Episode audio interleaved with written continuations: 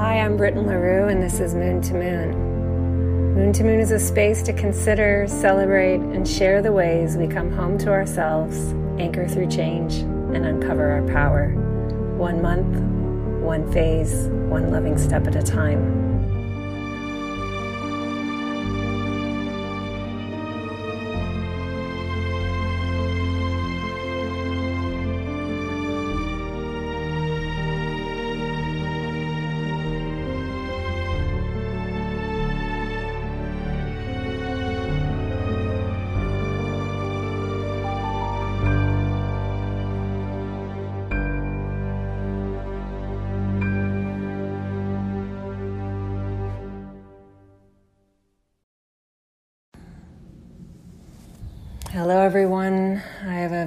Special treat for Moon to Moon. This is the first of two episodes where we are going to be deeply contemplating, sharing stories, feeling grateful for the four elements that we associate with astrology and with the suits of the tarot and those are fire, earth, air, and water.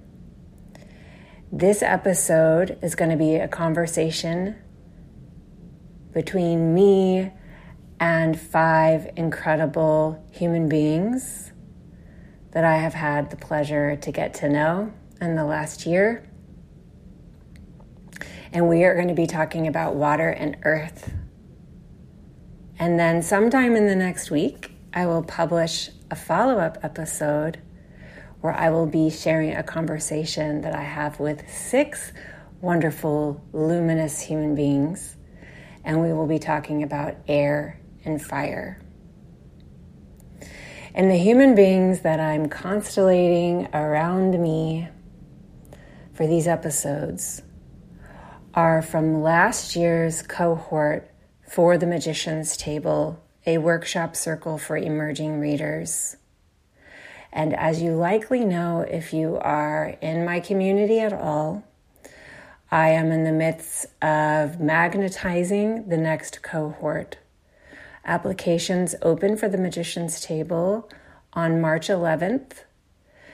You have to be on the waiting list to receive the link to apply. We already have more people on the waiting list than there are spots. So get the to the waiting list, which you can access from my website at the Magician's Table course page. You're under no obligation to commit if you join the waiting list. It just gives you the opportunity to try. So, let me just talk a little bit about this before we get into the episode for those of you who are like definitely interested or thinking about it, or maybe you didn't know you were thinking about it, but this episode is going to shift you into thinking about it. Okay, so the magician's table is for emerging readers. This is a very broad term. Emerging in the sense of you are coming into um, a kind of unfurling and unfolding with the self identification of reader. And by reader, I mean someone who is interested in practicing the intuitive arts with other people. For some people, that looks like astrology. For some people, that might be tarot reading. For some people, that might be energy healing, hypnotherapy, Akashic records reading. There's all kinds of blends of those things that people could bring together.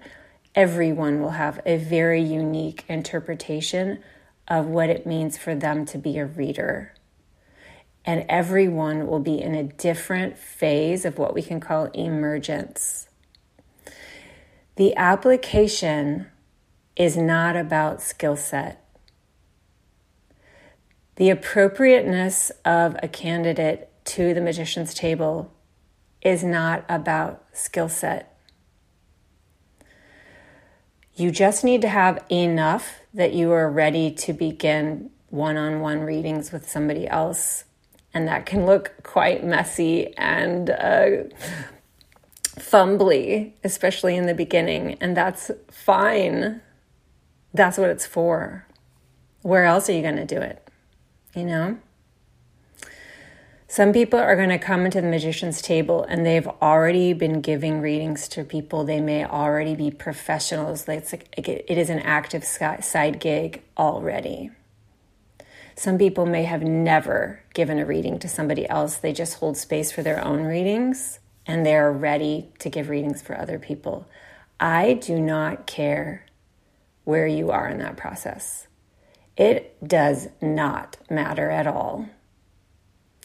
The purpose of the application is to confirm that we are aligned in the intention of the magician's table.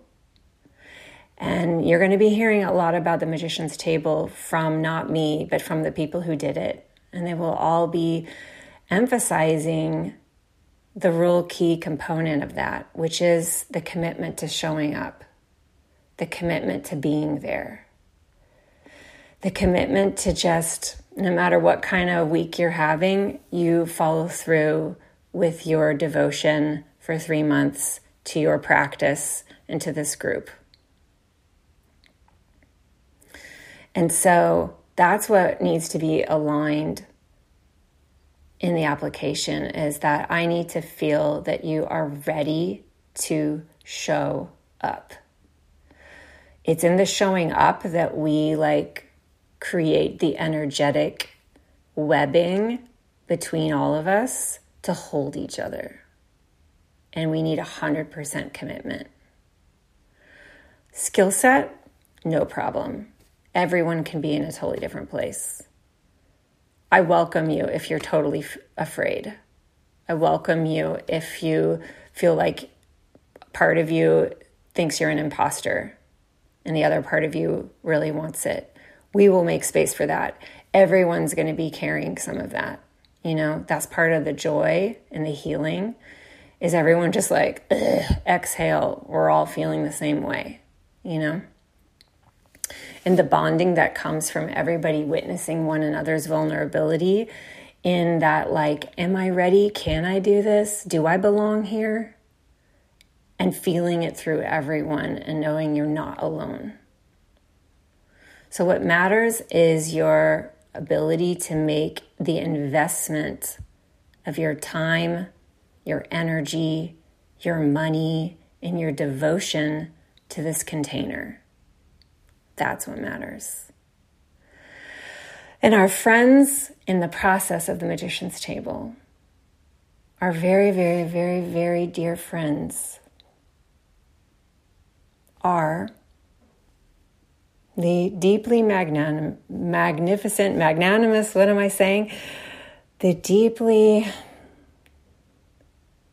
the limitlessly, the wondrously giving elements. The elements are the backbone of the curriculum, working with the elements. We're talking about the elements constantly because this is what's on the magician's table, right? On the magician card, you see a sword, a wand, a cup, and a pentacle. These stand for each of those four elements. I talked about this in episode 50. I encourage you to go back there if you haven't listened to that one. And so, in the process of three months of immersion in the discussion of the elements and how that connects to astrology and is woven through the tarot. And and being like actively in practice it's like not intellectual. It's like we're practicing we're doing it we're showing up we're embodying this information. We're cultivating intimacy and relationships to these elements. We're we're connecting to them through the cells of our bodies, throughout every aspect of our lives. Everyone comes to their own unique connections. It's not about what I say it is. You know, I'm just not really interested in that. I, I, I can teach like what how I work with elements, but I'm not interested in people following what I do. I'm interested in the just awesome beauty of witnessing everyone coming into their own unique intimacies. And I'm interested in learning from everyone. And it becomes a very co creative, co teaching, super inspiring space because everyone is coming to their own gnosis, their wisdom. So, um, I invited everyone to come back and just asked folks to pick do you want to do water, earth, or do you want to do air, fire? So we had slightly more popularity for air, fire, which we can all collect as data. That's very interesting. What does that say? Um, these choices that people made, as you'll hear about, did not necessarily align with their charts. Um, some people chose the element to talk about that does align with how they self identify with their birth chart, but not necessarily at all. Some people wanted to talk about the element that felt furthest away from them that they got the most close to over the course of the magician's table. And of course, it's been a long time since we were in the magician's table last year.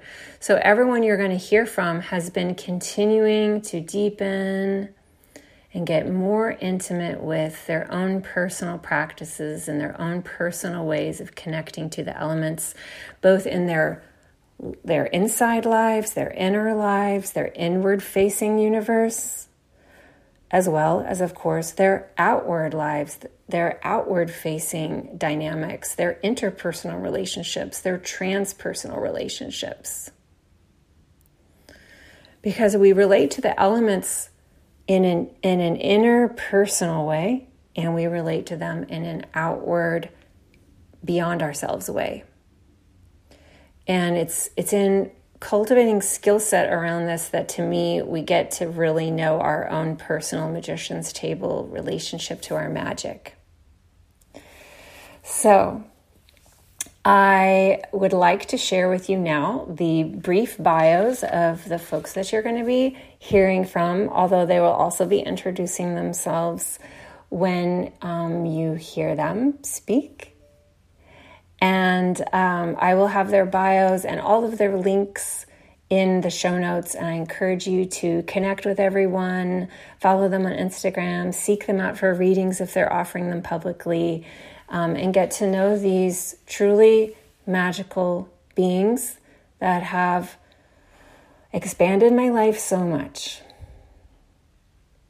So, first we have Lauren Margulies, who is a holistic wellness teacher offering modalities such as yoga, meditation, sound healing, breath work, energy healing, and is also a budding astrologer. Her purpose as a facilitator is to compassionately guide people into a deeper connection within themselves. Then we have Jacqueline Skeens, she, her, Virgo rising, Pisces sun, Scorpio moon, residing in San Antonio, Texas. In the real world, you'll find her sitting in the sun, talking about astrology or hiking with her pup. Online, she can be found at The Peach Bungalow. Mary Shook as a Taurus rising and moon and Aquarius sun. She describes herself as someone who's committed to showing up for the experience of belonging in a human body. Informed by her upbringing as a homeschooled pastor's kid and the eighth of 11 siblings, Mary is reclaiming her right to exploration and education. She values meditative, multidisciplinary living through her practices of writing, music, art, movement, bread making, astrology, and being outdoors.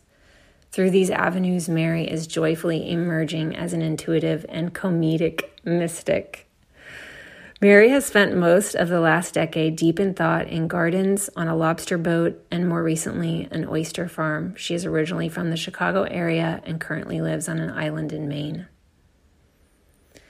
Mallory Dowd is a tarot reader, artist, teacher, theater maker, storyteller, and mystic. She has been holding space for over 15 years in varying roles as a clinical case manager, domestic violence advocate, support group facilitator, teacher, and tarot reader. As an artist, Mallory aims to enchant and awaken, casting spells with her words and urgently embodying the gifts of creativity, imagination, and play. As a reader, she holds warm and compassionate space in which to embrace the energies and invitations that linger on the edges of awareness, desire, and change. She currently resides in Seoul, South Korea. And Moon to Moon listeners may remember Mallory from my Living the Fuck Out of Your Chart Capricorn episode. And finally, Mariola Rosario, she, her, is a witch, astrologer, teacher, artist, and independent researcher from Boriken, the land known as Puerto Rico. She is currently living and experiencing our global collapse from the shores of Paris, France. Mariola loves collaborating with artists, intuitives, freaks, ghosts, old, new, and curious souls students, teachers, organizers, activists, ancestors, flowers, plants, animals, candles, tarot, plant, planets, and beyond. She has always found herself somewhere between the teacher student axis and would like to continue to find alternative and more compassionate routes toward inclusive pedagogy and revolutionary, anti extractive modes of learning and co creating spaces of magical and material mutual aid. And you may remember Mariola because she um, came on Moon to Moon for Living the Fuck Out of Your Chart um, Scorpio edition. And Mariola was um, one of the co teachers in my Pluto class, Notes from the Underground. And Mariola is one of the 13th readers for this year's The Magician's Table. I talk about the 13th reader at my website on the course page, but the 13th reader is someone um, sort of in the space, the liminal space between being one of the 12 in the cohort and being um, also a kind of uh, co facilitator, co leader, guide for the group.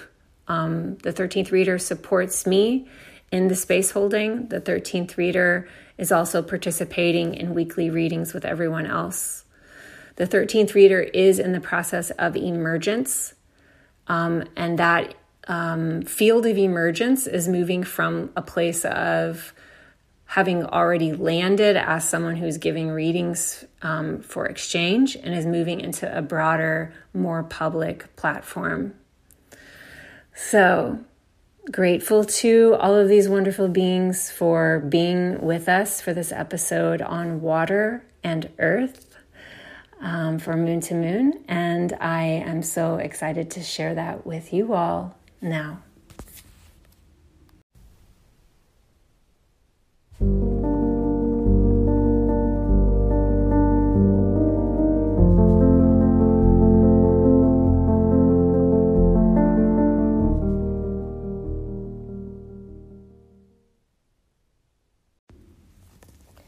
I have a special gift.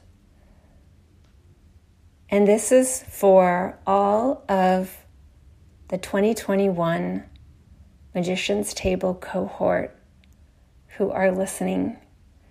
Because I know you are, because I know you want to hear from and celebrate all of your friends who participated in this conversation.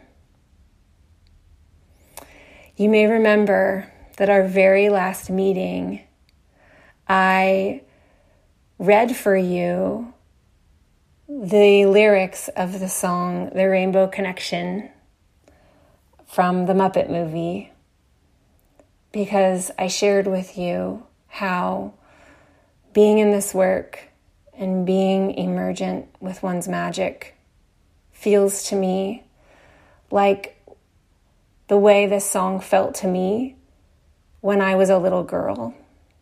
And I always believed in this song. I always saw this as kind of like the song of my heart since as far back as I probably first heard of the Muppets and knew this song. And being with you and experiencing your magic last year was truly for me like the embodiment of what this song feels like. I feel it in my sessions with my clients too. I feel it in sessions with my Charting Your Course class. I feel that when I record Moon to Moon podcasts. I feel it when I am deep in my writing on these topics. And to feel it come flowing back my direction from all of you was truly one of the most remarkable experiences of giving and receiving I've ever, ever known. And I'm so excited to experience it again with this coming year's cohort. And so, the gift that I want to give you is my actual voice singing the song.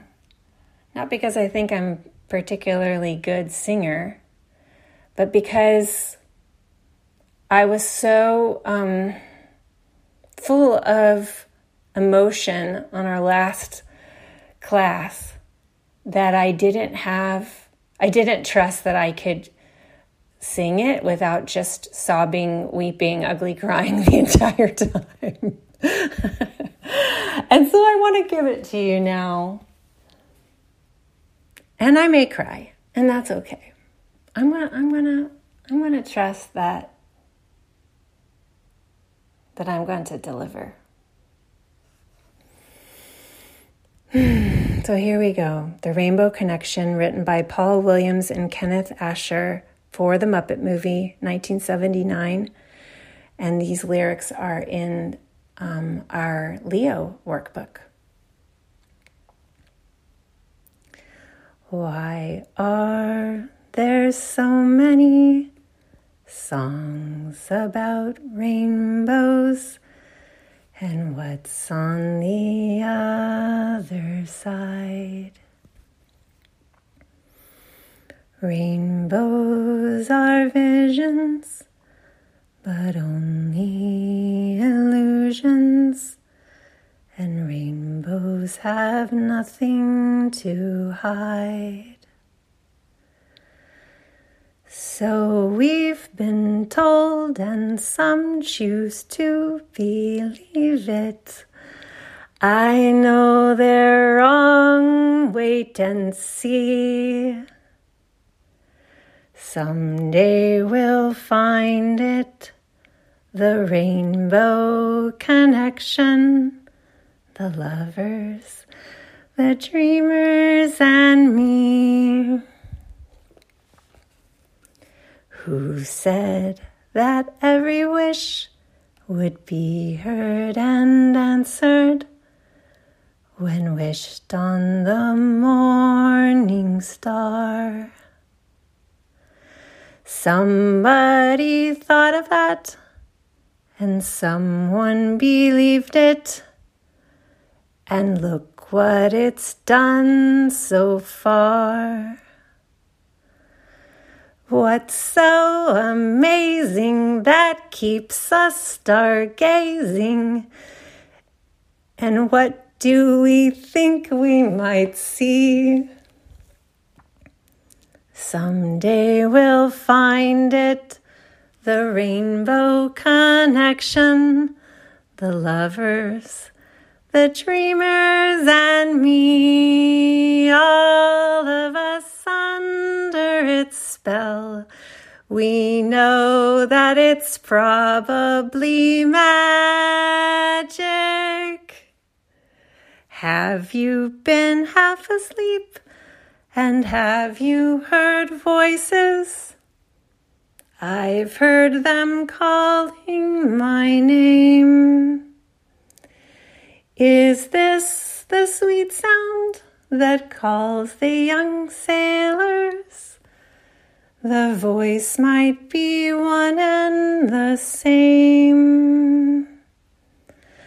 I've heard it too many times to ignore it. It's something that I'm supposed to be. Someday we'll find it. The rainbow connection, the lovers, the dreamers, and me. La la la la la la la la la.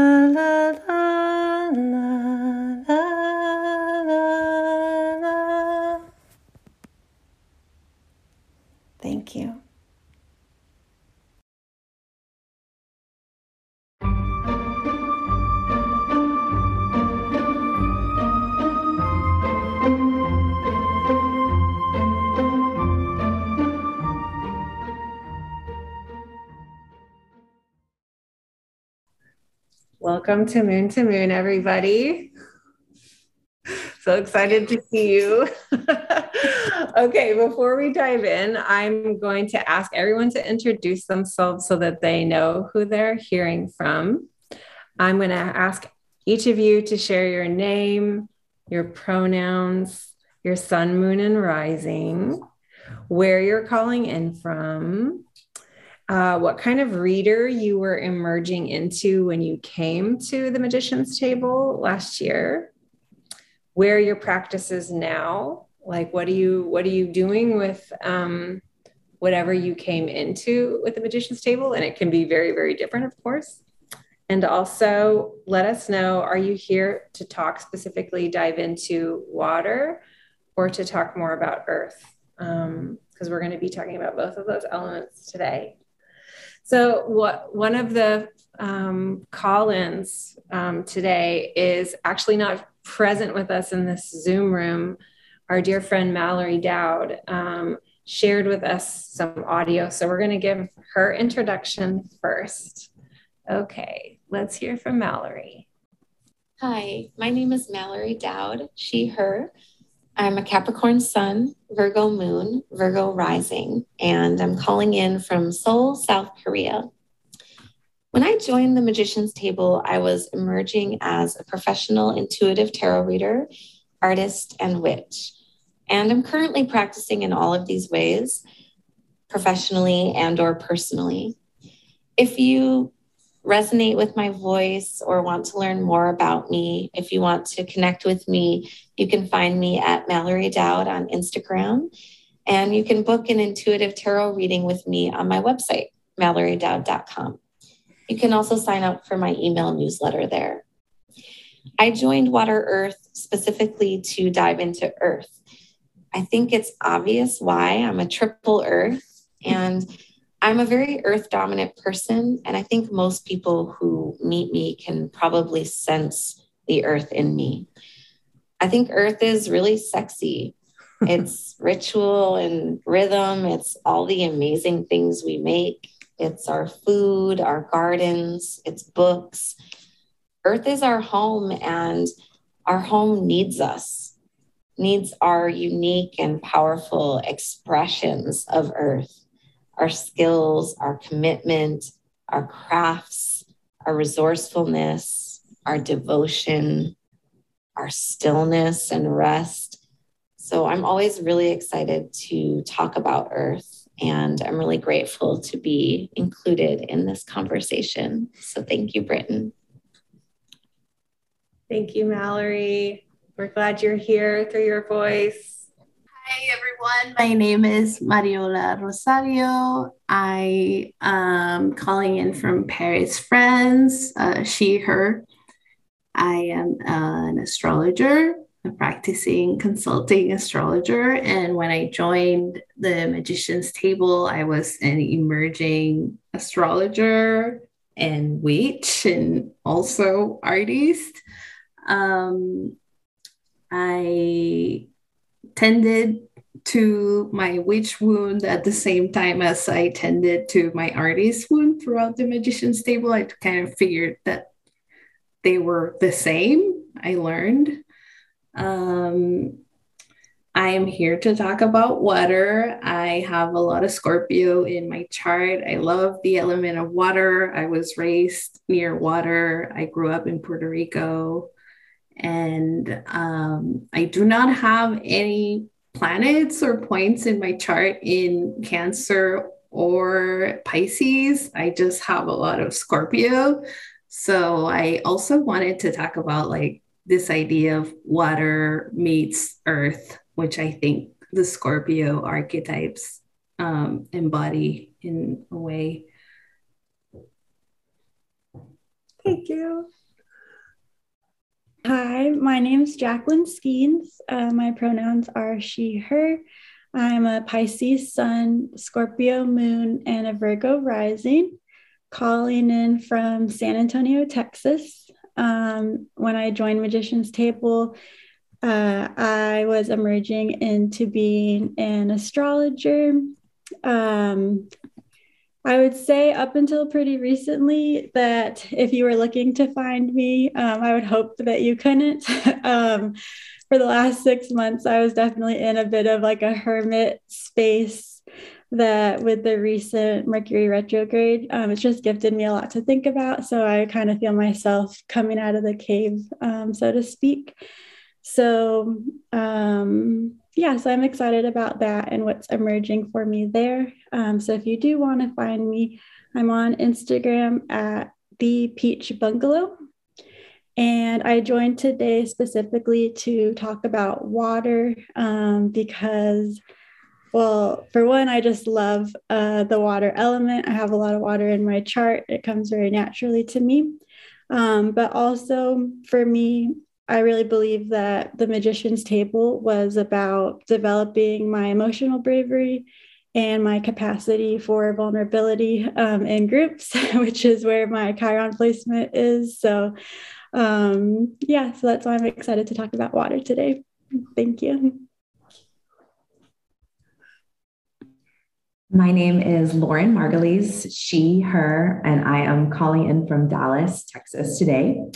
I am a Pisces sun, I am a Leo rising, and a Gemini moon. And I joined the conversation today to really, uh, it's actually something Mariola said talk about the nature of how water and earth are interconnected and related. So I've always identified as a very watery person, but I feel like this process of the mag- magician's table helped me to recognize that only through earth can we and it's it's one of my life lessons but only through earth can we activate and fully utilize the gifts of water. Um, so i was emerging as an astrologer and i am a practicing astrologer. I do lots of other things in the holistic wellness field but i utilize now the conversation of the language i should say of astrology to help people better connect with their own sense of self. And um, you can find me at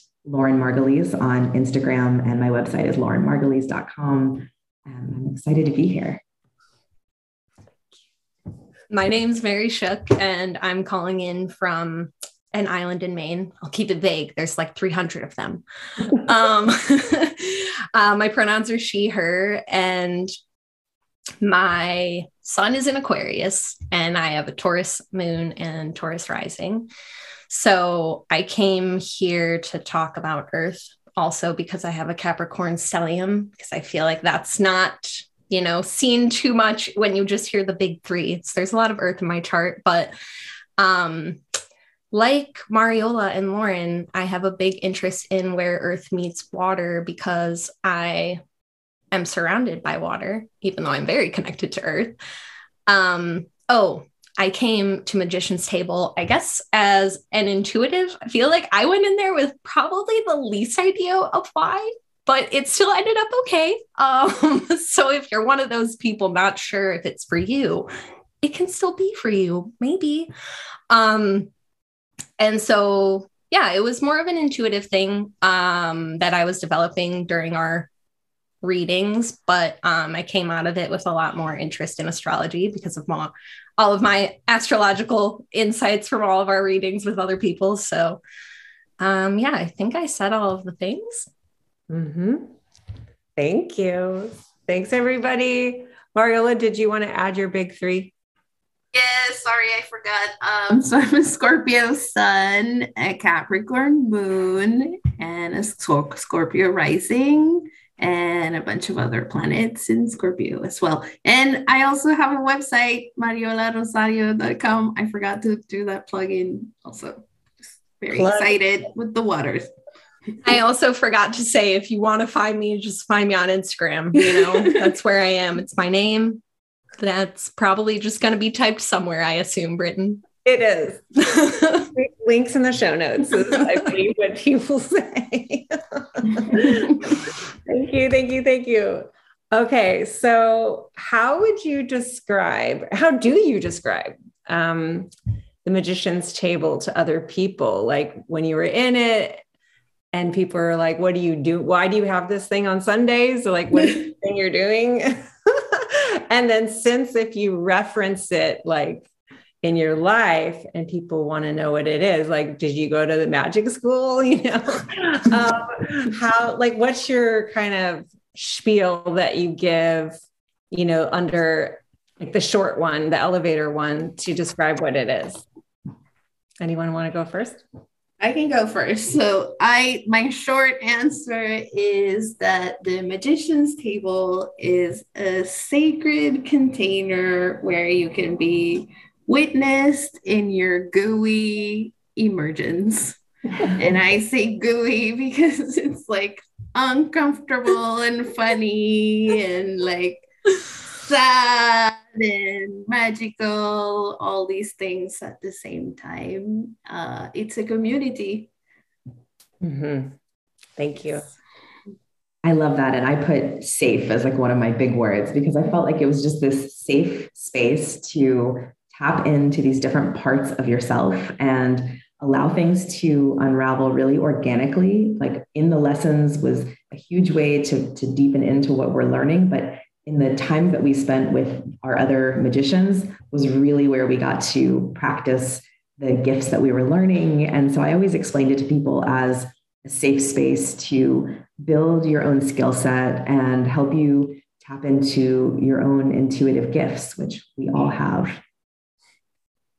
I think the thing that I would add to that is also about um, how it's really coming to understand that this is these are things that we have inside us and it's not something that we're learning from Britton like we're learning tools mm-hmm. from you but we're really learning the tools we already have and how to just show up and i think being seen and being held by other people is not always safe and not always comfortable and so what i took away from that was like there's a way to be safe with other people that feels like genuine and just pure love. Like it was just a love fest all the time.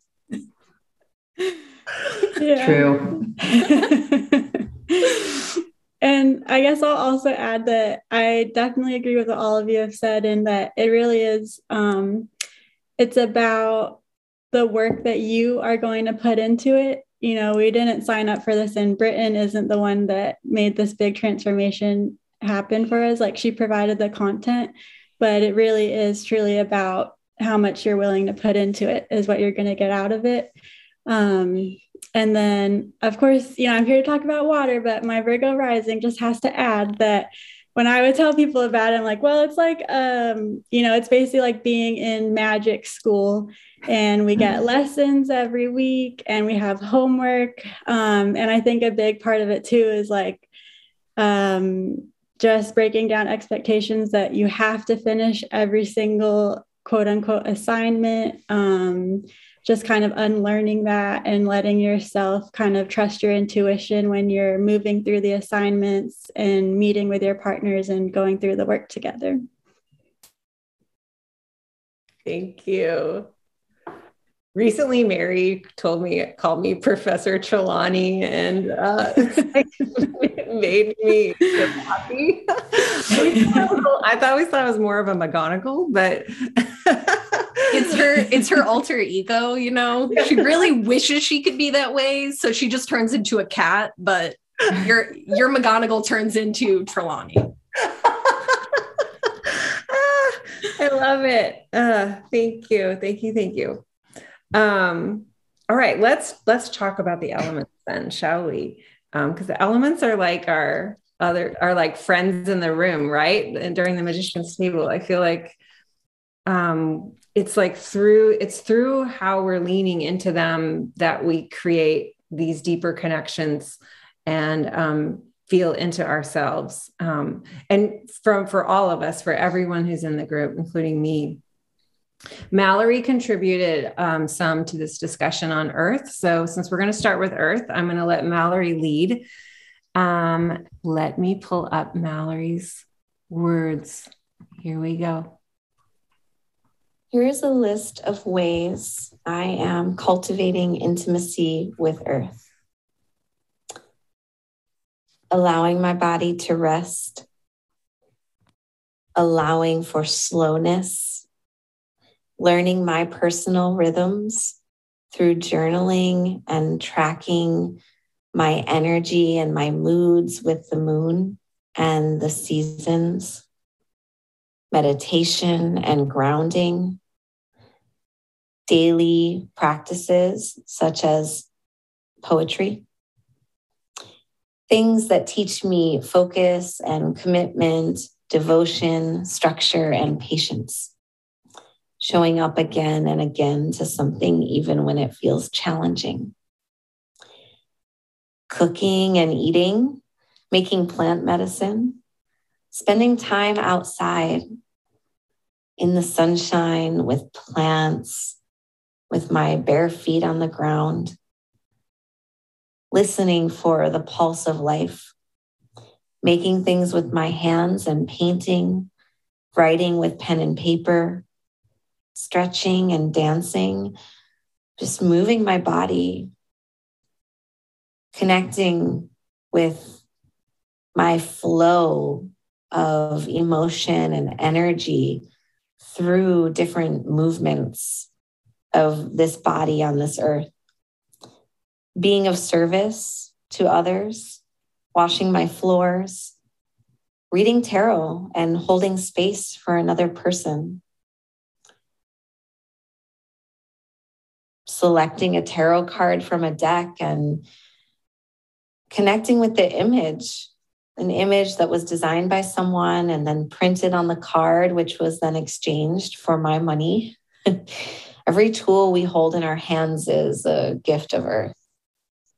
So, cultivating our connection with our tools is cultivating intimacy with earth with our with our material tools right the things we hold in our hands being able to sit with someone and be present with them, listen, grounding my energies, holding the energy in a shared space, deep listening, being still, focusing, and embodying my values through choice and action.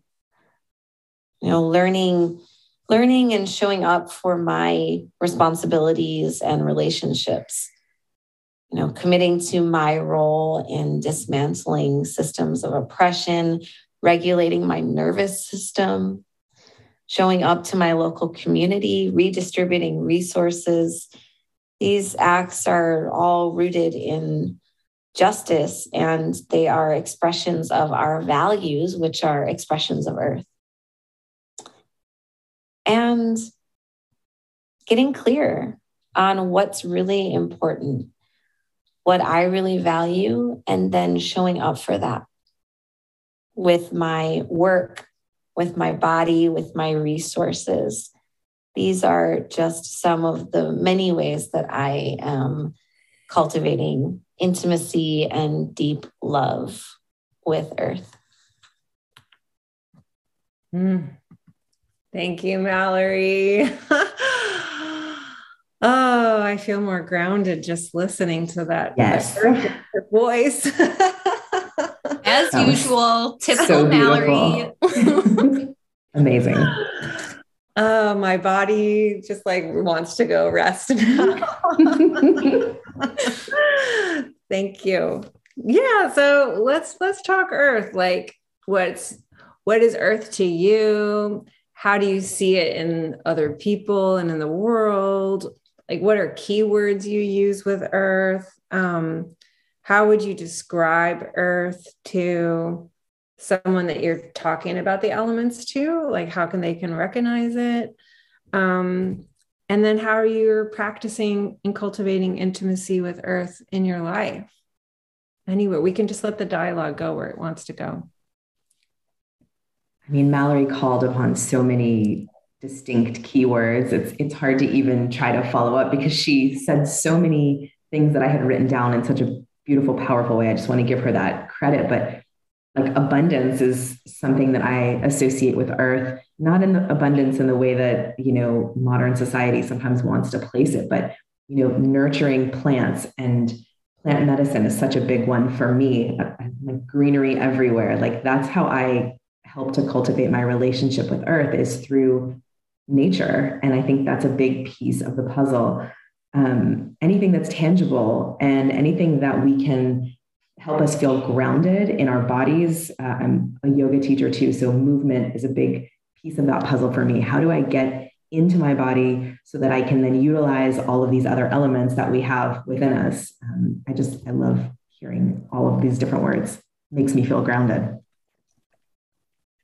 Yeah, I think to further go off of what Mallory was saying, something that stood out to me when I think about Earth is how she said something like embodying my values through choice and action. And I thought a lot about how in the magician's table, we talked a lot about just like boundaries, but in terms, like, I think what I got out of that discussion being like, where do I actually want to spend my energy? Because just because you can put yourself in all these places or spread yourself thin doesn't mean you need to. And so it's like earth is what helps you decide, uh, to quote Britton, uh, what fuck I'm giving, I believe was the phrase.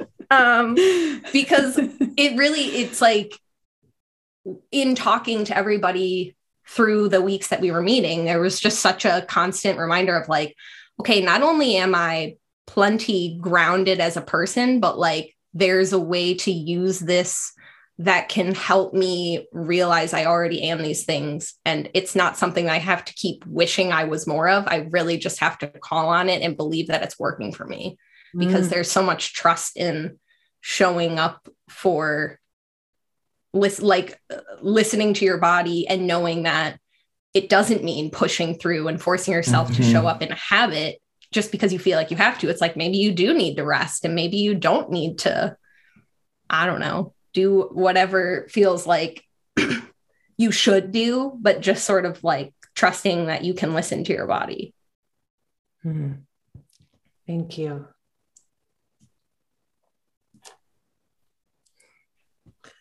I would also say um, I love all this. Um, also, yeah, to continue with this talk about values, it's like what we value um, in terms of um, like currency, like money, but also outside of money and like possessions, the material world, what possesses us in a way, like, and um, like literally like the clothes on our back and what we do to put the clothes in our backs, you know, like the work that we do. Um, and also our little like the clothes, the actual clothes, the material that like clothes us. Mm. Yeah.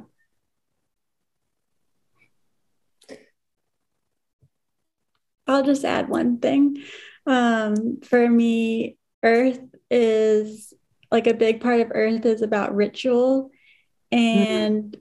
that when you're present and you're paying attention anything can be a ritual mm-hmm. even like your nighttime routine when you're brushing your teeth when you're getting ready for bed um you know it, it adds a lot of beauty and magic to your life whenever you can incorporate um these things that you know we talk about in class you can incorporate your tarot and like connecting to the planets and the stars and um, your crystals and your plants and all these sort of things like that adds an extra layer of it but that um that the essence of earth and like having that routine and that ritual is available to you even if you know you can't go buy a tarot deck or you know you don't have any tools in front of you like they do exist inside of you and that's like a big part of what magician's table is Mm.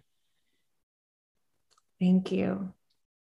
Thank you. Yeah, I'm I'm lately obsessed with the word investment and thinking about it both like like the idea of clothing and like investments as um like a vest like a thing you put on um as as part of who you are but also investment like what you invest your time in, like what you invest your attention in, what you invest your money in. And this idea of that, then the flow back of it, of like as currency, of some kind of currency of like what I'm giving my attention will come back to me. Um, and how we can, through our values, make choices and act in the world in terms of these investments that we have. Um, anyway, thank you. Thank you for all those reflections. What um, were there any lessons that really stood out to you in the earth components of the of the class of of the experience?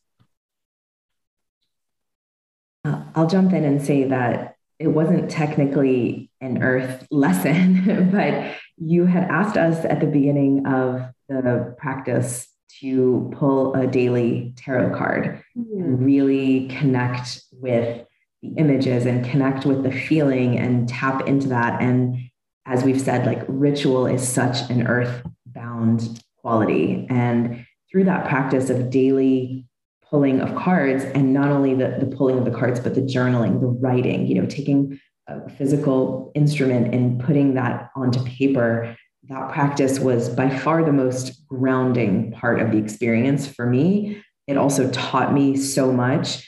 And it brings me back to that relationship of earth and water because the, the images of the, the cards allowed me to access this physical earth representation of what my intuitive body was alerting me to. And so it really gave me this beautiful interplay of earth and water on a daily basis that um, illuminated the whole process for me very strongly. Mm, I love that. Thank you. For me, um, no lesson in particular, but any any time we worked on like somatics, um, which was something that I wasn't as familiar with. I I am a very watery person, so like bringing this idea of like bringing something to the body, like my feelings, my very watery feelings, bringing them into the body and feeling it in a like concrete way.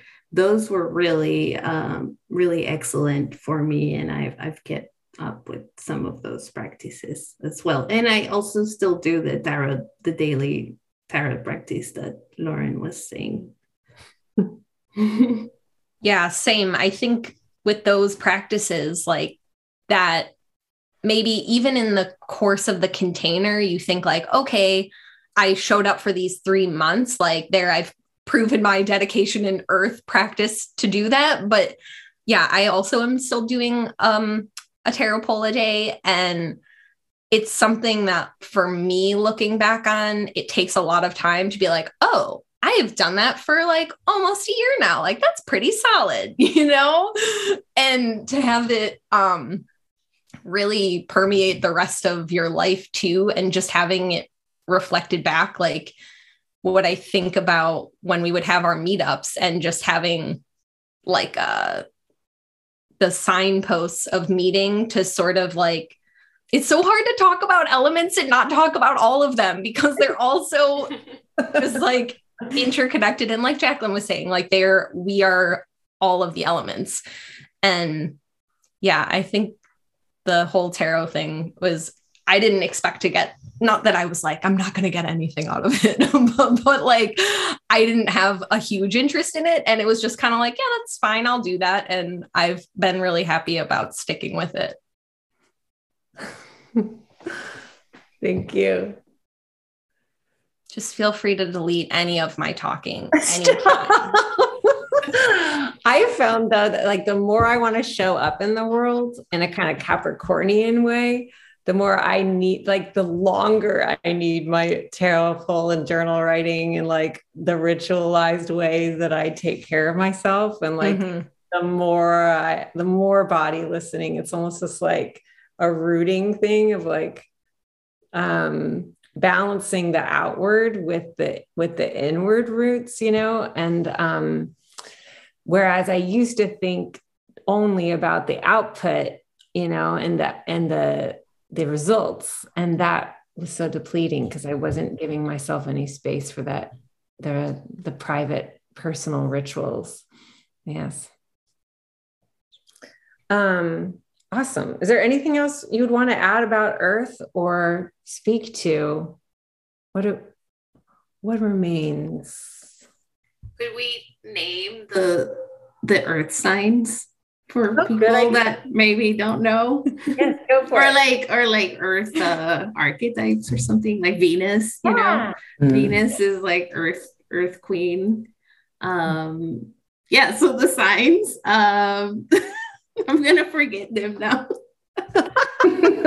Taurus. Okay, Taurus, Taurus, the first one. Um, then Virgo. we have Virgo. Virgo, and then we have Capricorn. Mm.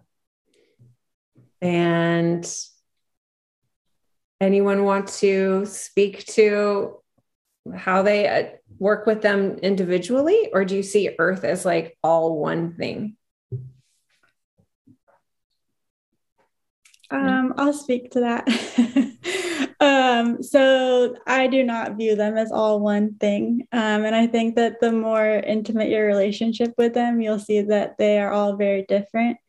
Um, although they may all want the same thing and they all are an earth element, but they're very different to me. Um, so Taurus, I think of as a very of course, it's a personal sign, so a very personal experience, but very sensual. And our ability to create beauty in our life, um, you know, getting dressed in the morning and putting on clothes that make you happy, or getting out of the bath and putting on a beautiful robe, um, eating good food and nourishing your body. That's all very Taurus to me. And then Virgo, um, is our ability to have discernment and serve ourselves. Um, of course, Virgo is very much about being in service to others.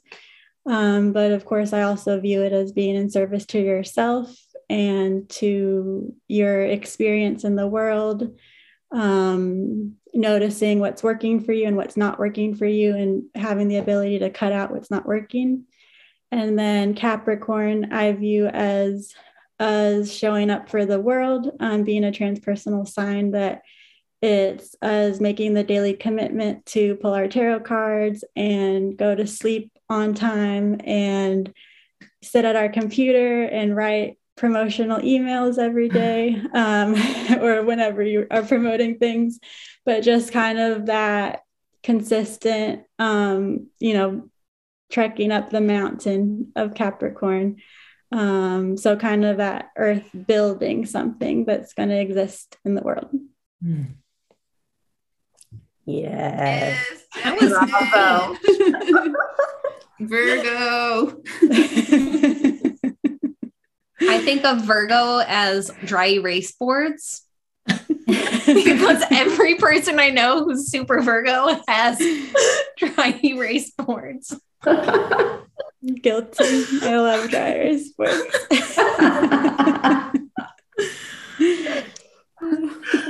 yeah.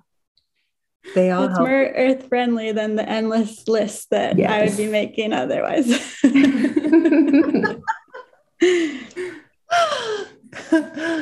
Good call. Yes. As someone strong in Capricorn, like really inviting in especially the the Taurus is so helpful for me because my Capricorn can be disconnected from my body to like get mm-hmm. stuff done, right? And be like not hungry, you know, not tired. Um, so like letting helping them work together is where I think like so much of the earth healing has been for me. Hmm. Um, one, one of oh, sorry. Just saying, I relate so much to this Capricorn. Uh, yeah, distance, the coldness of Capricorn. uh, yeah, like I don't have to pee. Like I'm just gonna work. Also, the like I should probably eat something. um, when I was looking over my journals before this to see what I wrote, other than lots of I really loved this is kind of a side note, but just going back and seeing what I wrote about all of my readings with people, and I was like, I really love Jacqueline. I really love Lauren, like every single person. Um, but I wrote something that was like the way I climb a mountain is by diving deeper. And I felt like that was such a thing with this water, earth, mm. whatever that you yeah, you're just floating in it, but also it's sometimes solidified earth. I love the sea goat quality of that. Mm. Thank you. Beautiful. All right. Last chance to say something on earth. Okay. Are we are we complete? Okay.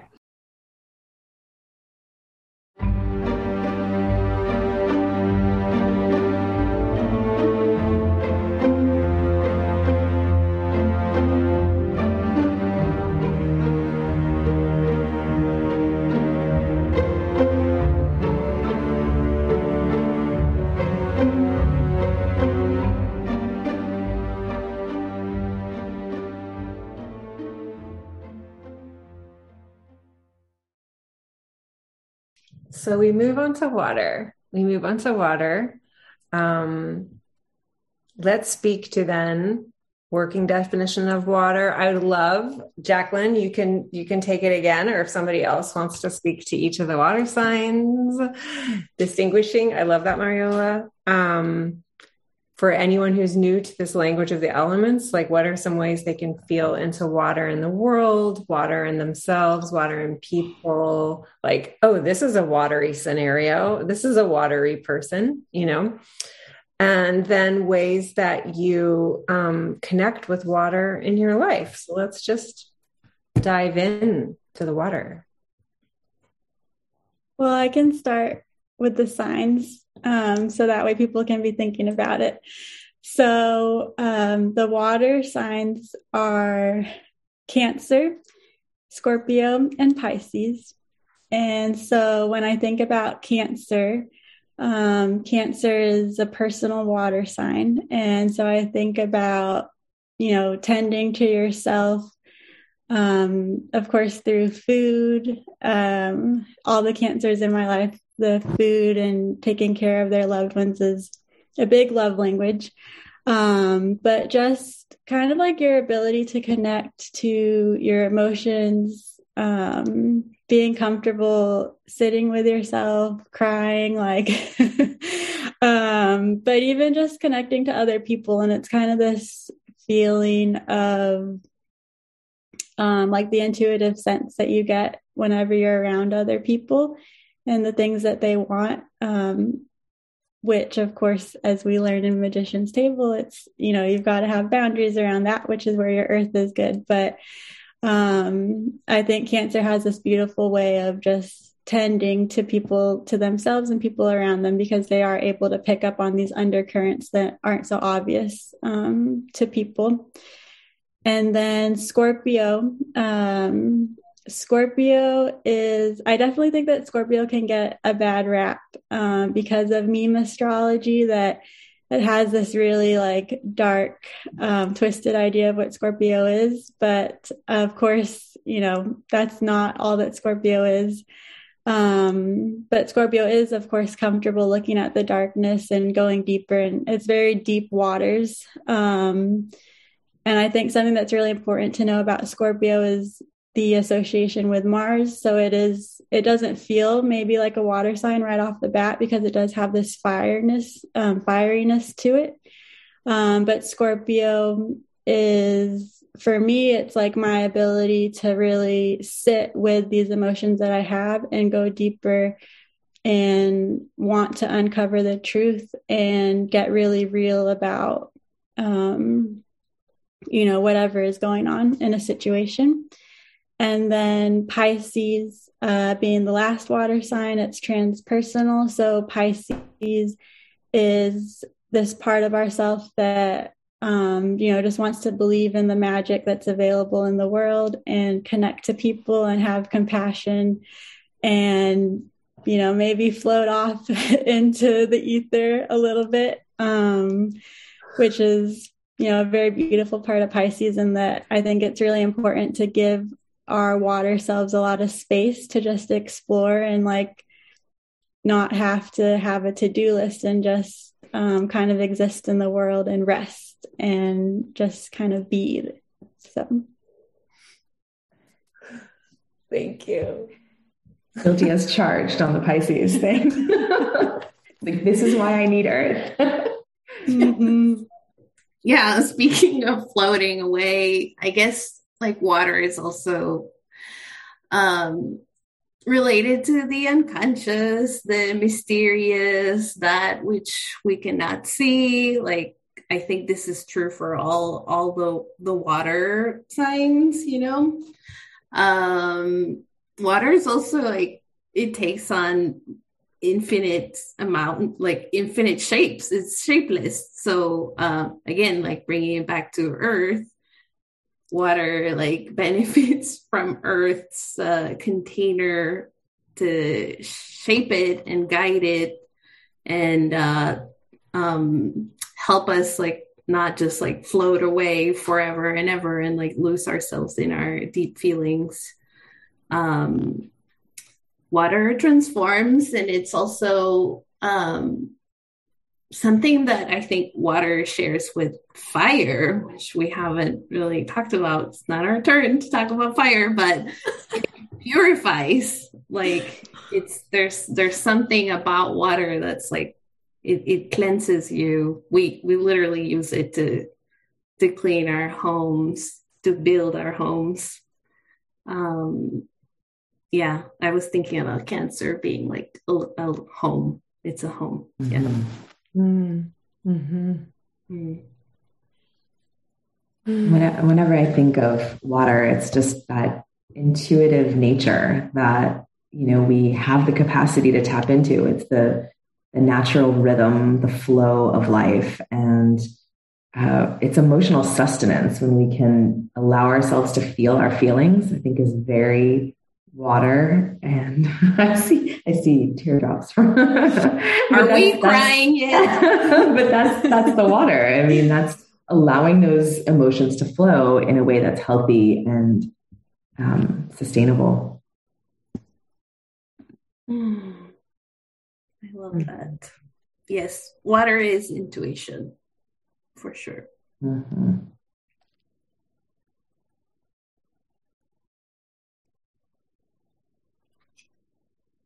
How do you sense water in um like if you're like that's a watery person what would be like the um cues? Crying? Yeah when you see them crying in a corner like emo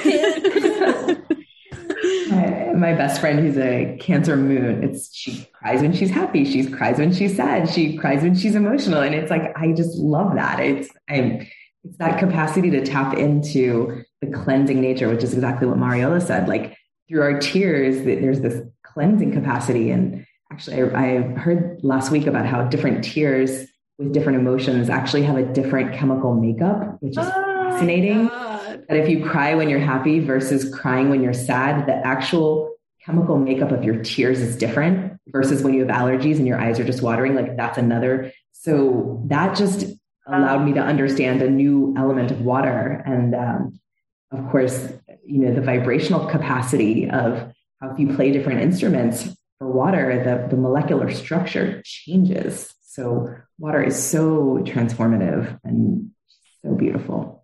Mm. Mm.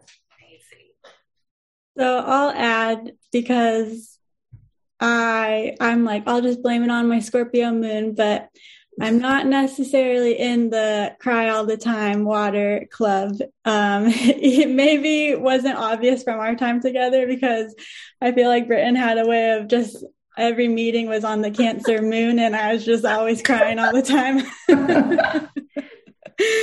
um, it'd be like, "How is it the Cancer moon already? Is that why I'm crying?"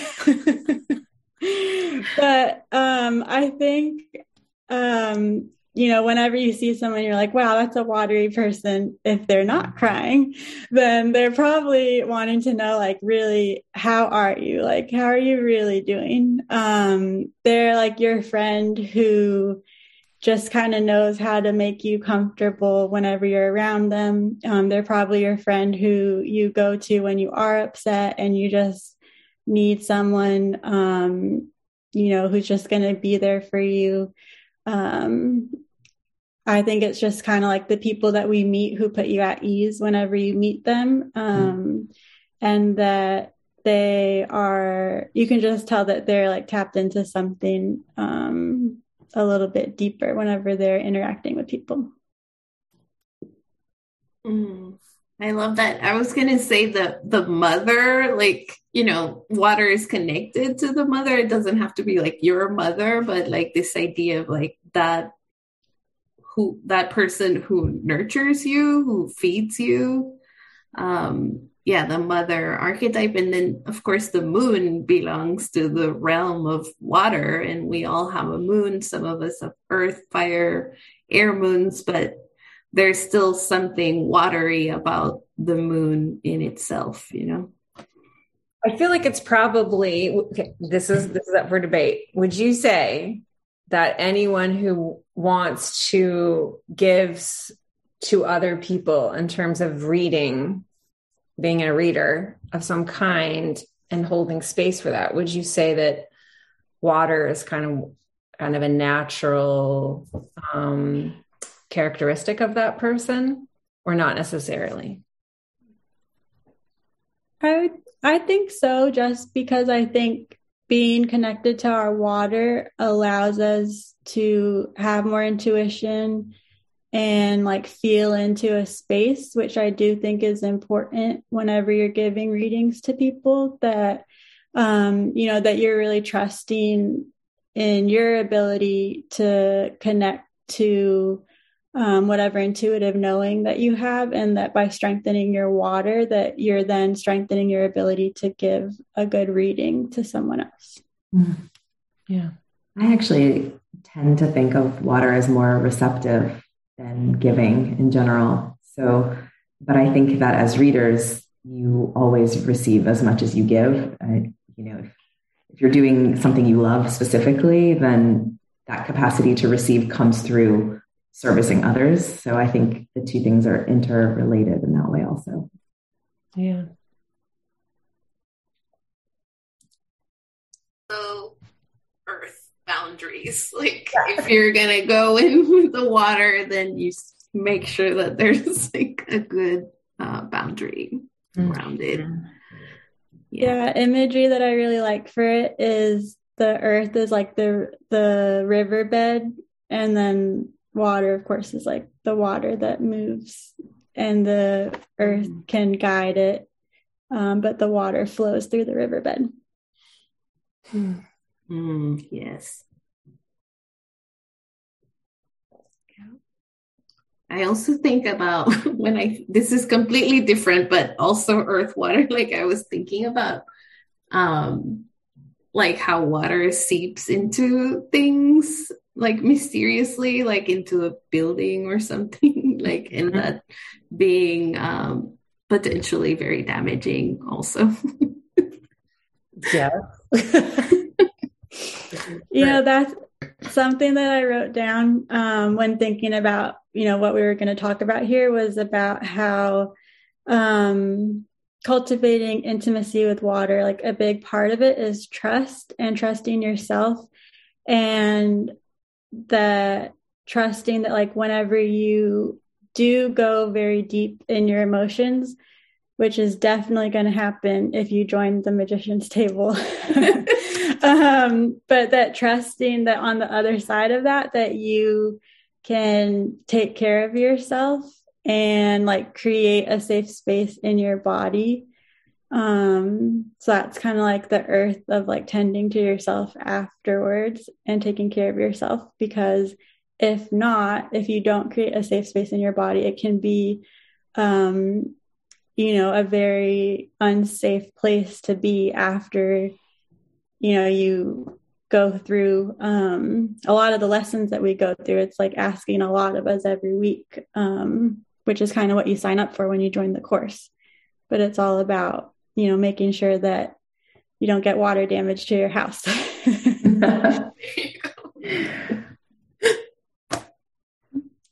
yes. And like, um, one of the things I had to learn and I continue to learn, um, with holding space is like particularly the pisces in me um, feels into like this identification with the person's chart or with what the person's saying so that i can try to feel into what's hidden that like a question that i might be able to bring forward to illuminate something and you go so deep in right? But then like it ends and like then you have to go to the grocery store and like um, do your mm-hmm. emails and like go pick your kids up from school or whatever that is that we have the, for the rest of our lives right? And like you don't i don't want to be thinking about someone's chart while i'm cooking dinner you know? And that was really really hard for me when um, i was first practicing and um, i know that we, we spent a lot of time on those types of topics um, in our time together It's like how to come back home, which is also water to me. Many it's like water earth, right? Like come back home to your own energy and know that you're in your own energy and that other person is an energy is like going back to them, you know? Um, yeah. What would be some like lessons or topics that came forward from your experience in the magician's table that helped you hold your water and trust your water? Um, well, for me, my favorite lesson was the personal cancer lesson that we did, um, talking about connecting to our lineage and reassessing stories that we tell ourselves based off that. Um, and, you know, connecting to our parents and our family line and looking at that in our chart and things like that. So um, that's been last year, this year, um, just very alive in my chart and in my life. And so um, that lesson specifically was probably one of the most impactful ones for me, um, just kind of working through that. And then um, what's really great is that then when we meet on Sunday being able to share with everyone like what came up for you and just being witnessed um, by everyone in the group uh, is, is a very moving experience. Something that comes to mind that isn't really a particular lesson, but it's just sort of a way that Britton invites us to think through things of I used to think blank, but now I'm learning blank because it's such an invitation to like reassess what you think you know about yourself because I it's easy especially when you're in these situations examining some pretty it can be pretty difficult. It's not like it's um you don't go into this expecting it to be um easy. I say that in a I, I think like how I came to Magician's Table was very much I needed something different. And I was like, well, unless something else comes up, I guess it's this. And nothing else came up. So here I am. Thank goodness. You all. And what a dream. Uh, but I think it's it's knowing that you're not stagnant because maybe like at the very beginning of it, it was super activating for my nervous system to show up and be seen by everyone and have that sincerity of presence. And that's not anything that i ever experienced that i could receive and and feel accepted by all of these people. And so for us to just have these this chance like every week and every time we check in with one another to be like yeah, even at the beginning of Magician's Table, what I thought I was going to get out of it, or who I thought I was, or what tools I thought I had, you really just to continually return to that question about what you're learning and reassessing who you know yourself to be, because you're probably going to find out you're a lot stronger and braver and a lot of other things than you anticipated going into it. Thank you, Mary.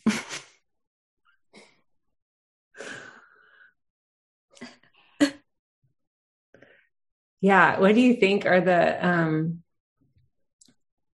well, I don't want to interrupt anyone who might have had it, something to to to share on my question before. Um I was thinking just very briefly about um again not a specific lesson but just like uh this idea of trusting mystery, you know, like essentially like the magician's table is like a mystery school. It's kind of like an initiation in a mystery school. Um, not that I've been to a mystery school or if you have, it's a mystery to you. I mean, it's like it's the mystery school that I've been calling for and like dreaming about, I guess. It's like mm-hmm. a mystery school where you're safe to be witnessed um, and to be yourself, like imperfect. So um, going back to water, yeah, this they surrender to the mystery, like allowing the mystery to be what it is. And sometimes, you know, we can't grasp it. We can't grasp everything with our hands. We we just have to trust that, you know, it is what it is. And for me, that's that's very watery. Mm. Mm-hmm. And it's still evolving too, because we might have thought at the end of it, this is what I got out of it, but it's still continuing to be a mystery. And I think what we come out of it is being like, yeah, I learned these things about myself, but what else am I going to learn in another year or two?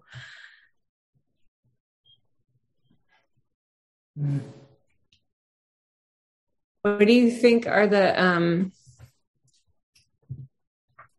like the qualities that you in yourself that you needed to have or that you called upon in yourself to move through that experience. Um folks are mentioning that it's not always comfortable. So like what does one need right? Like what what did you pull in, up from in yourself to move through those hard weeks I think it's in the showing up. I think it's in the, it's, and it comes back to what Mariola said about trust. I like that. Exactly. Trust. We're all on that same page. Um, I think that's so important is, you know, even if it was a hard week and maybe you didn't fully get through the lesson or maybe it brought up something emotional for you, we'd still show up in a group space together on Sunday and we'd hash it out or we'd move through it. And that builds self resilience, it builds self trust, it builds our capacity to tap into what, what's inside that sometimes we know is there and sometimes we don't even know it's there. And um, that's for me so water, like the intuitive capacity. That was something that I knew before, but the showing up every week, you know, I used to feel like I had to over prepare for sessions with clients and the magician's table was like, these are, you know, this, it gave you the opportunity to practice and practice showing up in a way that didn't feel overwhelming. And I just think that the self reliance that comes through that is immeasurable. Hmm. Yeah, the something that helped being through it was just like witnessing people's shares. You know, like yeah. the like people brought it, like people bring it, you know. And when people are bringing it, you're gonna fucking bring it right back. yes. and so, like, even someone like Mallory, who was barely there. Um, like, well, I think I was with Mallory maybe like three times because like our our times didn't match up. But um, I felt very close to Mallory from the beginning, just from her um, recorded shares. Like Mallory was bringing it every single week. Yes. And like she wasn't even physically present. So um yeah, the showing up and then like the witnessing of what people are sharing and also like the awe of what you yourself is sharing. Like I was um often struck by what was coming up for, from me to, to the group. Surprised by it. Um, and yeah, it wasn't very comfortable, but I would say that often I, maybe in every session, I, when we closed the container, I felt really good. I mm. felt held, I felt safe. I felt like I said what I had to say, and I was ready for the next week. Yeah. Mm-hmm. I definitely agree with all that. I think that um, the beauty of the class is that, um, you know, with the intake form and with how much promotional material that Britton provides, like you are able to really know that it is a yes for you. And so, truly, everyone in our space was 100% there for transformation. And so, like, yeah, some of the lessons, um, it took a lot of like bravery to approach them, but that that was what we were there for. So that's what we wanted, and that we all, you know, it was such a raw space. Like in our sharings, our um, group shares and everything, but just that like everyone was there for that. So we all really like care take to each other. Um, that it was like a safe space to share with each other. And I think too with the lessons each week there are three plus lessons that you can work through so you can kind of tailor it to you know how comfortable you are how deep you want to go this week what are you what do you have the capacity for um but it's just such a safe space that it was comfortable to like do the hard work. Um, even more so, I think it was, it felt even safer than doing it alone, like on your own, getting to share what you went through. Um, even though we wouldn't necessarily, you know, go back and forth and talk about what happened with this person, it was just each of us sharing, and then the next person would share, and we wouldn't really break it down or anything like that. It was just come here to be witnessed. And that was what was really powerful is that um, that we were all just vulnerable. So I think just um, being prepared to show up with trust that everyone is supposed to be there and like don't wait until the last couple weeks to let yourself be vulnerable. Like you'll miss out on so much um, if you if you do that. Like i just think being really open right from the get-go is like a really powerful invitation. Mm-hmm. Something that that's also make me think about with the assignment type of I don't even feel like they're really assignments. It's more like here are some things you might reflect on or not.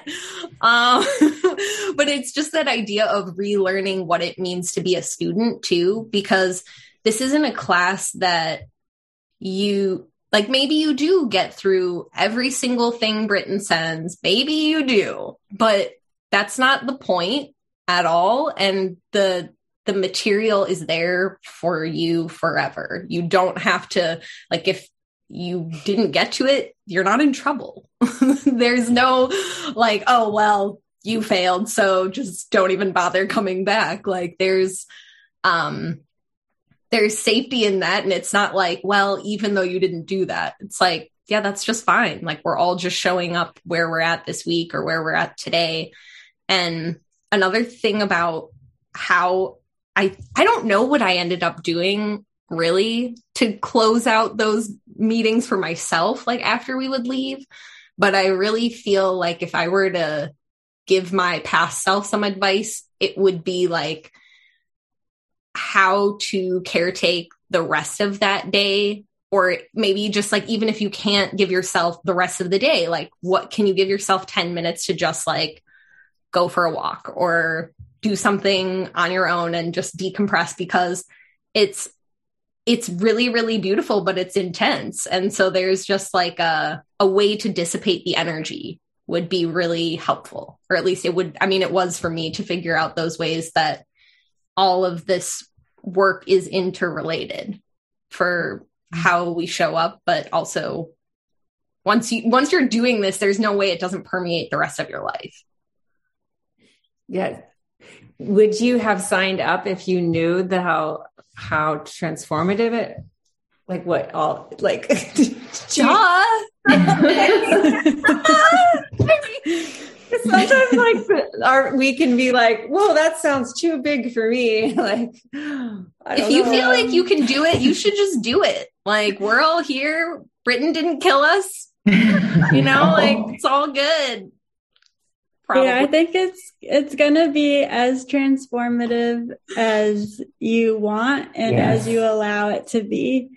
And I wouldn't trade it for anything. Mm. I would absolutely. I'm jealous of the people that get to sign up and be, you know, brand new and start mm-hmm. and go through everything all together. Um, yeah, it was just such a beautiful experience. I totally agree. I want to play Mallory's um, words on Magician's Table because um, she did offer something here. Um, here we go. You will know if this is a yes because you'll feel it in your body just like I did. I would say that this experience was not as easy as I might have expected it to be. Not that I thought it would be easy, but I didn't expect the layers of shedding and revelation that I was ushered into. There was a lot of shadow material and grief and fear, insecurities um, that surfaced over the course of our circle. Um, and I felt totally held and nurtured and supported through that, but it was a lot. Um, it was very powerful. I expected that I would come into greater confidence around my abilities as a reader, and I did.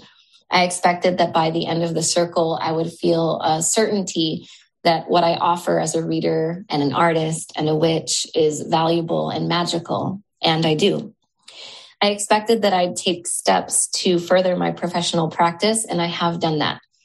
I set up an email newsletter, and as of today, I have 83 subscribers and growing. What I didn't expect to receive, but that I received anyway, was a loving and nurturing and totally transformative community of what I know are lifelong friends and colleagues. I also didn't expect the lessons and explorations we went on together to impact me on such deep personal levels. It was not for the faint of heart, but it was life changing. I just realized what really mattered to me. I realized what needed to change in order to come into my most authentic and beautiful self. And along with that, I just realized all the ways that I needed to change, all the ways that I needed to change my life. it was so much more than uh, just about my professional work. And I've come into such a rooted sense of my own sovereignty and authenticity as a result of this workshop. I'm so grateful, and I'm certain that the lessons that I received from this space will only continue to unfold. Um, in this lifetime. Thank you, Mallory. Hearts.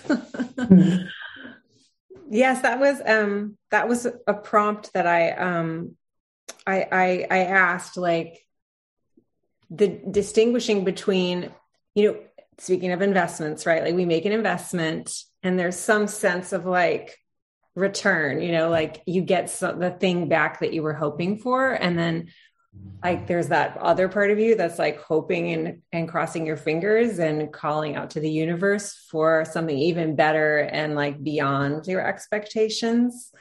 And um, thank you, Mallory, for um, distinguishing those so so clearly and beautifully. Um, anyone want to share on those two?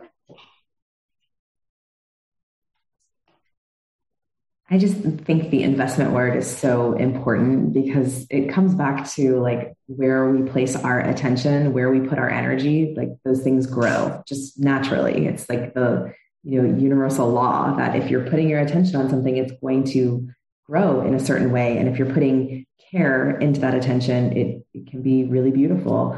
And you know, in our time in the magician's table, like I just had new clients like pouring in because I was focusing so much attention on growing that. And um, I wasn't expecting that. That was just like a, just my energy was so focused on like wanting to build those skills, and people were showing up to provide me that opportunity. That's not going to be everybody's experience. Of course, that was just like, it was kind of a fluke, but um, I think it's, goes with anything in life like anywhere where you're ready to grow if you put that attention that time that energy that passion things will percolate from that. So I think that if you're looking to grow this part of yourself, this this is the platform.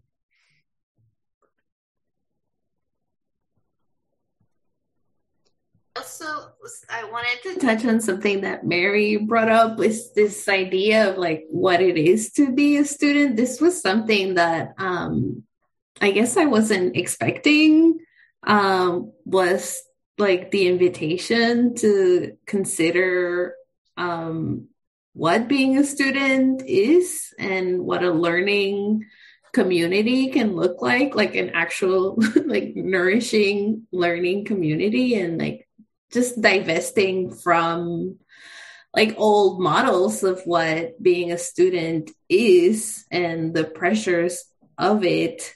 Um speaking again about like how sometimes it was difficult but you also were not like obligated to do anything. Like i never i never felt any pressure. And i will say like i did not complete all the lessons or the readings. Like i'll just state that for you know the audience. Mm-hmm. um and i still got a lot out of it and it also feels really nice to, that i know that i have like this library awaiting me whenever i want to dive back into it.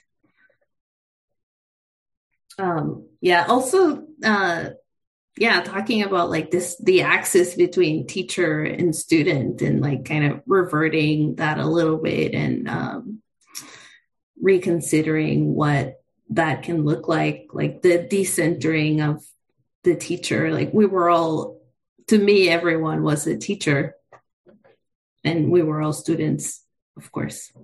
Well, and that that relates to what we talked about at some points about how the reading that you're giving is also a reading for you. Like there's mm-hmm. so much to learn from what you think, oh, I'm sharing this with this person, but a lot of times that's also a reflection of where you're at in that moment.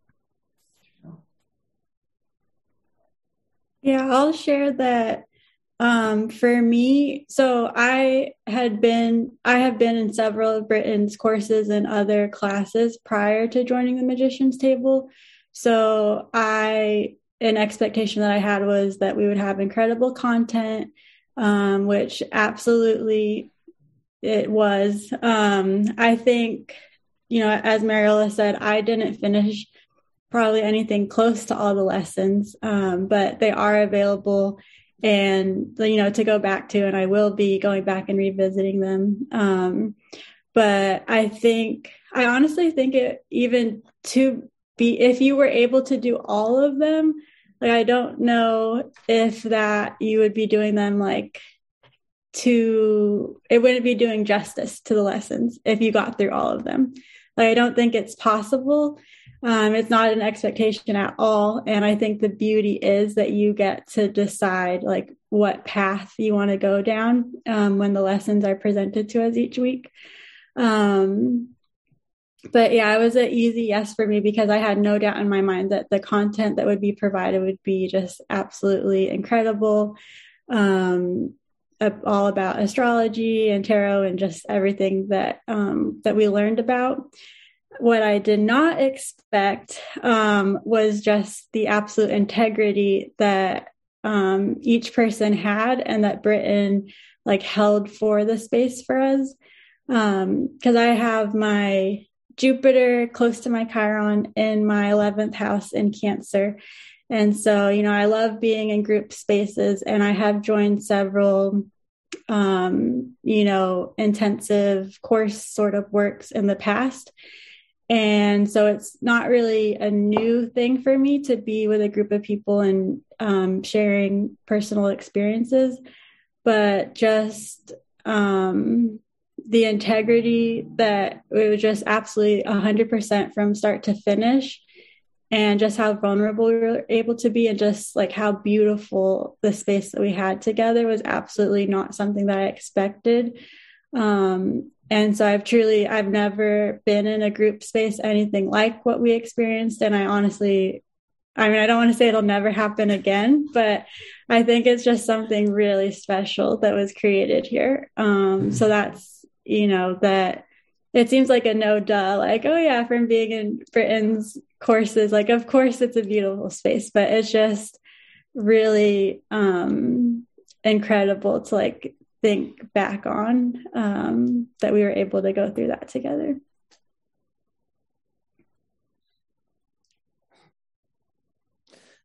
Thanks, everyone. Um, yeah, the as a Hierophant life card person, you know, with 20 years in academia, academia, um, like trying to get better the teacher is like my path, you know, um, and coming into that model of de- decentering into making it such a circle for everyone to teach each other was the most powerful, one of the most powerful experiences of my life. And seeing just how much better it is than when the more we all teach each other um, so moving. So thank you for being the first of the circle. Um, and showing me how powerful that is as an unlearning and i really think it's like where i'm meant to keep unfolding in my journey as hierophant so um yeah. Anything else you want to add? Anything on the magician's table? Have we, um, is there anything we didn't say? Well, one thing just in about the group dynamic, and I said this to you, Britton, on I think that evaluation or whatever that was totally on time. Months later, um, whatever you got it when you got it. um, so I think what we're all saying here is you have permission to be a bad student, which Jonathan told me sometime in the last several months, and I'm really leaning into that. Um, but but I, I said something about how if for yourself there's the you know the whole reparenting thing, if that's what it is for yourself to work through some things that you've been through in this life, I feel like Magician's Table is just like regrouping because this is so expansive for any idea of what it can mean to be a part of a group. You just can't, like, I just couldn't have imagined how I would feel being in it, but it's how it continues to evolve and my relationship to our time together continues to evolve because most of us are still in con- contact pretty often and are in learning spaces together outside of magician's table but I think even if we didn't talk for years, there's just still this sense like we went through some shit together, you know? Absolutely. Thank you. Um okay. Any last words on water earth? I feel like we we, did a really deep dive there. Um Okay, so my last question is what is what does emergence look like for you in the present moment? Um, what's emerging for you? How might people connect with you in that process? Um, and share any offerings that you may have going on right now in your emergence. So I'll come back to what I had said about clients flowing in while I was in this process. It was very much the where the attention goes, energy flows. Because when the magician's table was over, a couple months later, not even maybe a month or so later, we moved into a temporary home, which that was part of the process that was emerging through our time together. Um, was me recognizing that I needed a new space. I needed my own space I'm very much connected to my home. And so um, I went through months of having very few clients, and I was still doing other things that I'm doing, but I'm just now kind of rerouting. We just moved into the home that was um, purchased during the magician's table. I finally have my own space, and it's so amazing because for like six weeks, I didn't have any ast- astrology clients. And then the, the first day we moved in, I had two bookings that day. I was like, okay, like it's, it's replanting the seeds. Um, but it's just so interesting with life. And we moved in on the cancer full moon. I have to note that also. I was like, just the perfect timing. But, um, I think it's important to recognize like the ebbs and flows of life and how things come as they're supposed to. And I think that sense of trust is, is part of what was built during the magician's table too. Um, but I am seeing astrology clients again, and um, yeah, it's it's a continual emergence. I think it's like anything in life. You know, we're constant students. You know, even when you're a teacher, you're still a student. Hopefully, I mean, isn't that the point of life to keep learning, keep growing, keep emerging? So I'm still emerging every day. Congratulations on the Um, I also continue to emerge as an astrologer. Um, I am seeing clients. I made my own website, like I'm learning graphic design, all these adjacent um, tools and skills that you have to learn when you want to be like a reader of some kind, which, you know, we talk about this in the magician's table as well. Like, practical tools and how to have like a witchy business. Um, so yeah, I have my website and I see clients almost yeah every week. I've had a couple of clients. Very excited. Um, what else? I think that's kind of it. Um, yeah, that's all I'll say for now. Just astrologer, artist, witch, I don't know. Maybe I'll write something at some point and publish it. Yes. Oh, I'm going to be the 13th reader. One of the 13th readers. Side note. As part of my emergence, I will be back for season two of the Magician's yes. Table. Not good enough. The Tuesday um, cohort. cohort. I will be uh, one of the readers along with our colleague Megan, who was also in the first rendition of The Magician's Table. So I'm really excited about that. Thank you.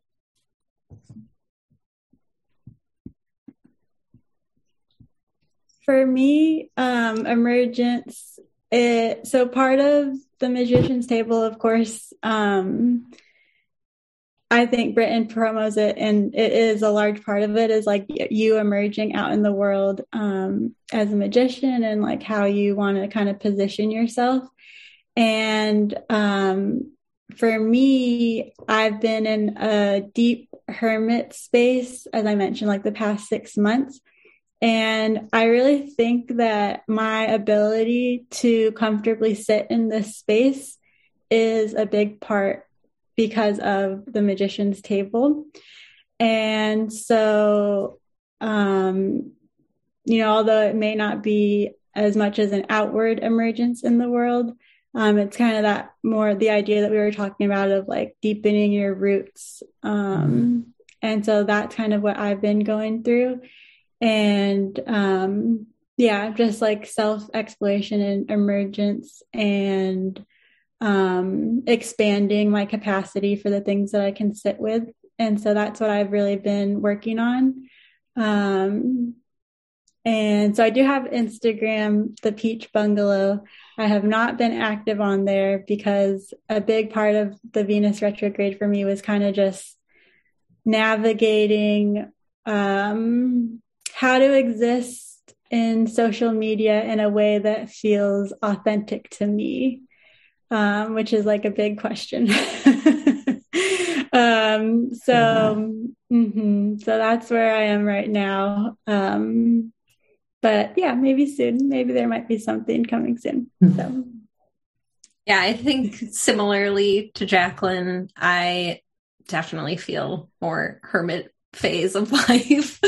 um, but I think that it's in relation to the magician's table, it's like being okay not being as outward as other people or being okay with your own unfolding and knowing that that's like you can trust that there's not a timeline on that either. Like nobody's saying, well, you don't have a nice website figured out. Well, I guess you failed the magician's table, or at least that's right. what I'm telling myself that it's okay. it's like, I feel like for me, I don't want to speak for Jacqueline, but I'll just say for me coming in, in my own hermit phase right now of like research and the classes that I'm taking, um, being on this podcast is a really big emergence because I don't think if you had told me a year ago that I would just be casually talking with all of these people here that I would be cool with it. That would be like, oh God, I'm going to have an anxiety for days, you know?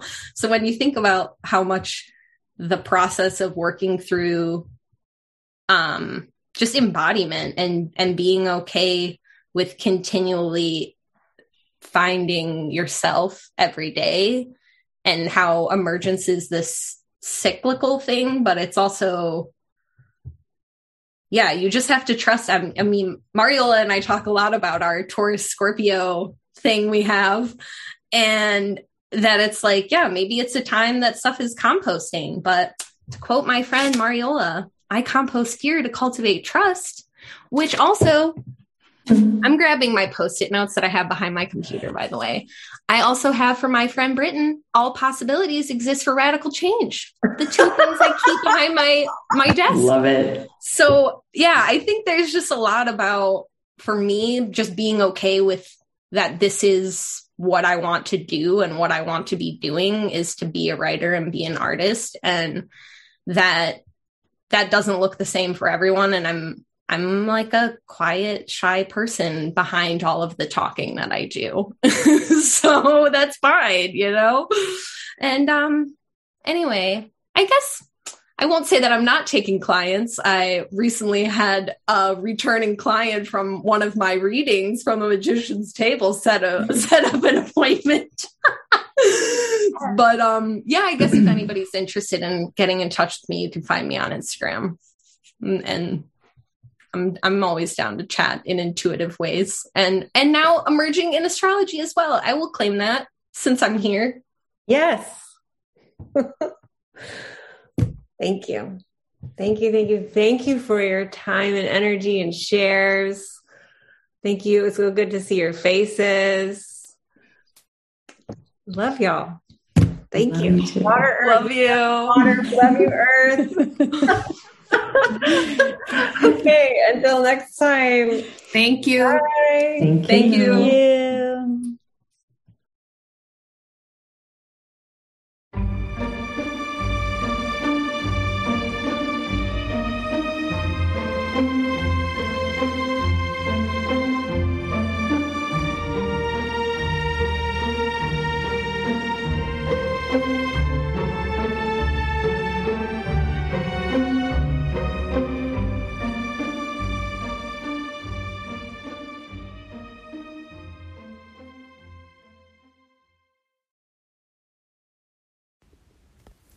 Thank you, thank you, thank you to Lauren, Jacqueline, Mary, Mallory, and Mariola for participating in this beautiful conversation about our beloved, beloved, beloved elemental companions, water and earth, water and earth who teach us so much about living here in a human body and about relating to our magic and giving and receiving from our ecosystems. Thank you, thank you, thank you. I hope everyone listening will connect with my guests for this moon to moon out in the world, on Instagram, wherever it makes sense, if you feel an affinity there. If you were listening and you were like, how do I get inside the next magician's table? um, as I said in the intro, simply go to my website, put your name on the wait list, and on March 11th, I will send a link with the information that you need to um, get the application sent in. And I will just take in the order received those applications that are in alignment with the intentions of this experience. As I said before, it's not about skill set, it's about your intention. It's about your willingness to show up the way the individuals in this conversation described. If you're interested in learning about funding support, I am saving seats for justice pricing, which is for um, Black, Indigenous people of color, for trans and non binary friends, for those of you who are living in um, chronic pain um, I am very interested in helping make this affordable for you and less of a stress. So, there will be a place in the application where you can indicate that you are applying because you um, meet the um, what do we call it? The the qualities the um, you identify as someone appropriate for justice pricing. And then I'm also always, I'm, I'm always doing this quietly, but everything I offer, I'm willing to work with people um, in some kind of exchange um, to help with tuition. So if you are a maker of some kind, um, I am willing to talk about like a gift certificate with your shop or with your work so that I can receive from you and you can receive from me in ways that will deduct the tuition. If you want to work for me, like if you have a skill that I could use, like helping me with social media, helping me um, with some admin work, helping me in my many areas of need because I'm stretched too thin, that is also something that's negotiable. If you um, want to give me readings. I always want to receive readings. I'm a human being that needs support because I do a lot, you know, and I hold a lot of space. So I like to get readings. It's gonna the, the the amount of tuition that will be deducted will be different case by case. So there will be a place in the application where you can indicate that you are seeking some kind of work study opportunity or some kind of tuition exchange or tuition break of some kind. If you don't feel like you qualify for either, but you are in uh, a precarious situation making it impossible to pay the full tuition, um, I will consider your case. You will have a place to put that in the application. But it's also really important to understand that investing in yourself is magic. This is an investment, meaning it is coming back to you. You know? It needs to be a stretch because this is a stretch. This whole experience is a massive stretch. Like, it needs to be kind of edgy to be able to just make this happen for yourself both with your time, with your energy, and with your funds. If you're someone who has plenty of funds and you can have no problem paying full tuition and you would like to help me make this more affordable to the many, many people who are going to have a hard time meeting full tuition, I would love, love, love to have your support in making more scholarship places available This is a high, high, high, high, high quality investment. You get everything back. Not only do you get so much back on the curriculum, you get so much back from your peers. You get so much from me. You get a coaching session, with me. You get a workbook from me. You also just get readings every week. Like you are receiving readings on a weekly basis. This is supporting you. And then, should you decide to grow professionally and make this a side gig or make this a full time gig for yourself, everything that you're learning here is going to support you in that professional enhancement. Like, this is an investment in your professional life if you want this to be professional for you. Not everyone coming in the group is looking for that. So, yeah, just just reach out to me about funding and know that there's going to be a whole section in the application where you're going to have an opportunity to to share what you need there. Um, and know that there is there is a degree of flexibility that um, I am offering around the pricing. And that said, this is a high quality investment. I could have a huge group, right? But it's only 12 people. It is very intimate, it's very high touch. You personally receive a lot. And that is part of why the price reflects that, you know, the price reflects that in high, high quality, high touch experience. And so, if you're interested, get yourself to the waiting list, just put your name in, and then you can have the opportunity to apply on March 11th. Your applic- you should be able to hear back from me very quickly um, so that you know that we are moving forward. And then you'll have a couple of weeks to kind of get yourself mentally and emotionally prepared to begin what is going to be a life changing experience. It is going to be a life changing experience for those who commit. I'm so excited to go into that space with you and greet you there. Thank you for listening. I hope you learned many wonderful things about water and earth to bring into your life immediately. And I look forward to sharing the air and fire episode with you um, very, very soon. Cheers.